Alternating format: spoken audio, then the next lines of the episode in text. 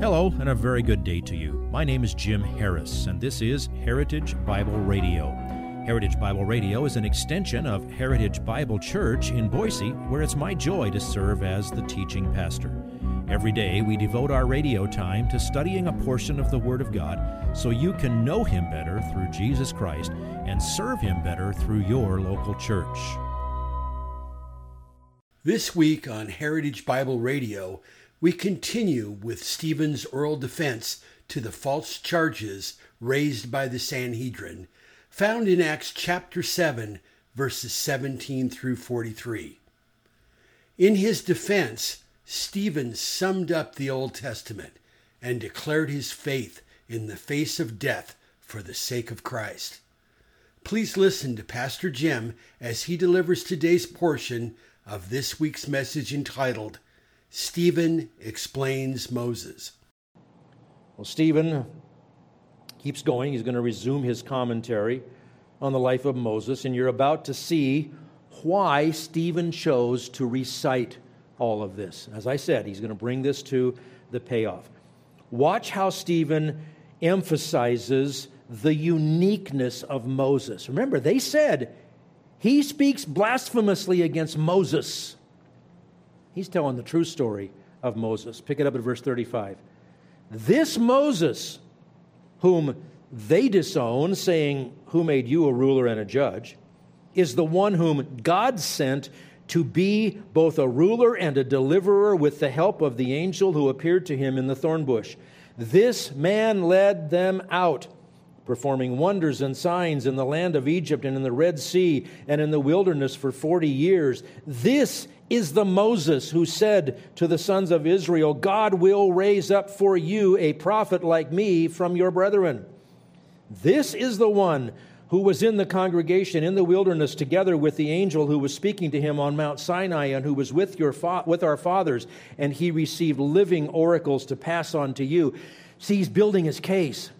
I'm telling you the true story of Moses and what he really did, and the one that he said would come after him. Oh, by the way, that's the Jesus that you want to kill me for preaching. Remember, they brought false witnesses accusing Stephen, Stephen of blasphemous words against Moses and against God. So Stephen now is beginning to show a parallel between how Israel treated Moses and how the Sanhedrin treated Jesus and was treating the apostles. And this time, he weaves in words from Exodus chapter 32. Let's go on, starting at verse 39. Our fathers were unwilling to be obedient to him, but repudiated him, and in their hearts turned back to Egypt, saying to Aaron, Make for us gods who will go before us, for this Moses who led us out of the land of Egypt, we do not know what happened to him. At that time, they made a calf and brought a sacrifice to the idol and were rejoicing in the works of their hands. So here's Stephen further setting up the parallel. God turned away from the ones who spurned his grace and their deliverance from slavery in Egypt and they were the whole generation died out, delayed 40 years getting to the promised land. The parallel is that the Sanhedrin of Stephen's day was doing exactly the same thing by rejecting the Messiah and his messengers. So, read on, verse 42. But God turned away and delivered them up to serve the host of heaven, as it is written in the book of the prophets. Good grief, the guy's already quoted a bunch from Genesis, he's already quoted a bunch from Exodus. Now he even knows a minor prophet? This is what you need to know. He's going to quote now from Amos chapter 5. It's written in the book of the prophets It was not to me that you offered victims and sacrifices 40 years in the wilderness, was it, O house of Israel? You also took along the tabernacle of Moloch and the star of the god of the god Rompha, the images which you made to worship, I will also remove you beyond the Jordan. Now here's what he's saying. Uh, serving the host of heaven, that refers to Israel's idolatry associated with worshiping the sun and the moon and the stars. By the way, the sun and the moon and the stars have absolutely no power whatsoever over people. Astrology is false religion, it's false worship. Don't go there, don't toy with it. God created the heavens and the earth. He made it for signs and for seasons of, of His plans. It has nothing to do with any power over you. It's false to worship that. That was just part of the package of bad doctrines, both brought from Egypt and borrowed from the pagans in, in Canaan. Likewise, Moloch and Rompha are the names of pagan gods. This is another brilliant use of scripture that Stephen used. Amos's quote about idolatry in Israel, and notice he also said, I will also remove you beyond Babylon. In other words, he's warning and predicting that the Babylon, Babylonian captivity was just and correct and right because God promised that if Israel disobeyed, they would forfeit their place in the land and they would be taken off to captivity for, for 70 years of, uh, of chastisement. And the parallels are building. You've got one strand, Israel being delayed 40 years from getting to the promised land. Another strand is Israel persisting in idolatry and being taken off in captivity. And parallel to those ways that God dealt with his people in history, Stephen's going to make the point now that the Sanhedrin, which is condemning him to death, is similarly rejecting God's message and rejecting God's people. And by the way, it was exactly as Jesus said it would be. Matthew 21, Jesus said to them, referring to leaders of the Jews, did you never read in the scriptures the stone which the builders rejected? This became the chief cornerstone. This came about from the Lord, and it is marvelous in our eyes. Therefore, I say to you, the kingdom of God will be taken away from you and given to a people producing the fruit of it. And he who falls on this stone will be broken to pieces, but on whomever it falls, it will scatter him like dust. Stephen's saying, guys, you can tell me that I'm misrepresenting Moses, but the fact is, here's the true story. You are siding with the ones who have opposed God. And as you know, this is not going to end well on earth for Stephen.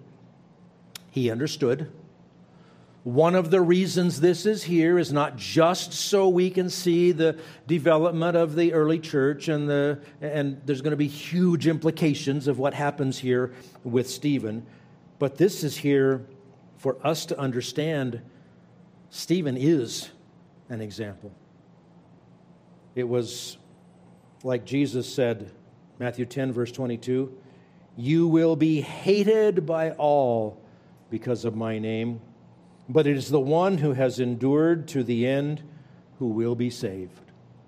So literal with Stephen, the one who endures to the end, without compromising, without caving in, without denying the Lord. And Stephen is doing just as he should have done, doing as I would hope that we would do if we were in a similar situation. By the way, he's also doing what Jesus did. Maybe you thought of this parable. It occurred to me this, uh, this week.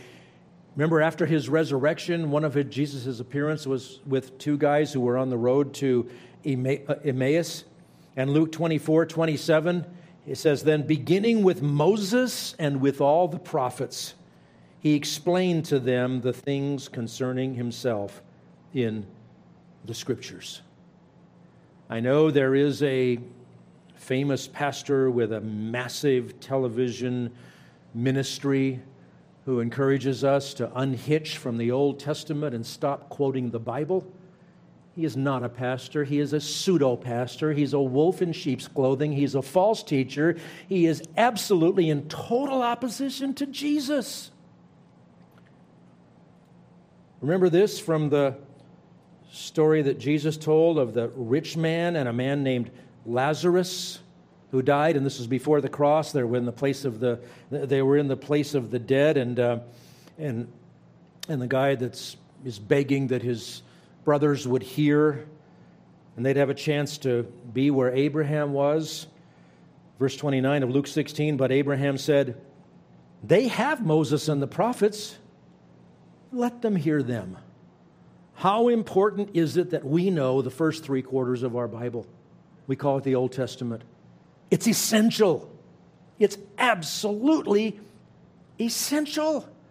And we are without excuse for not knowing it. They have Moses and the prophets. Let them hear them. But he said, No, Father Abraham. But if someone goes to them from the dead, they will repent. But he said to them, If they do not listen to Moses and the prophets, they will not be persuaded, even if someone rises from the dead. A resurrection won't even do it unless you're willing to believe that this is from God.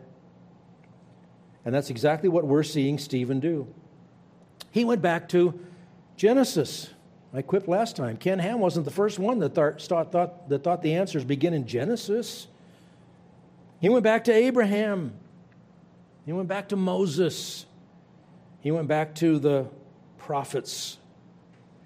Now, why did Stephen do this this way?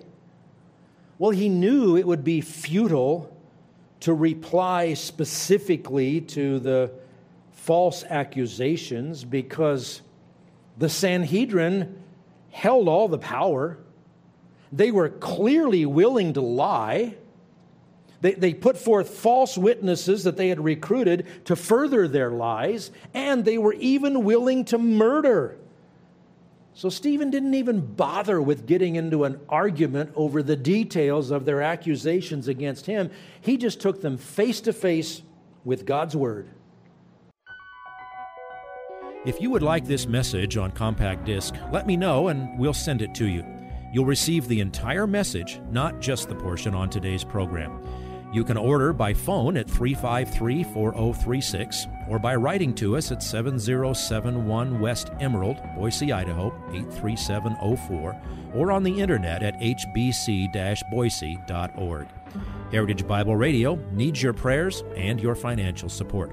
Once again, you can reach us online at hbc boise.org or by telephone at 353 4036 or by writing to us at 7071 West Emerald, Boise, Idaho 83704. And if you need a church home here in the Treasure Valley, I hope you'll visit us any Sunday at 7071 West Emerald. For Heritage Bible Radio, I'm Jim Harris. See you next time. Bye bye.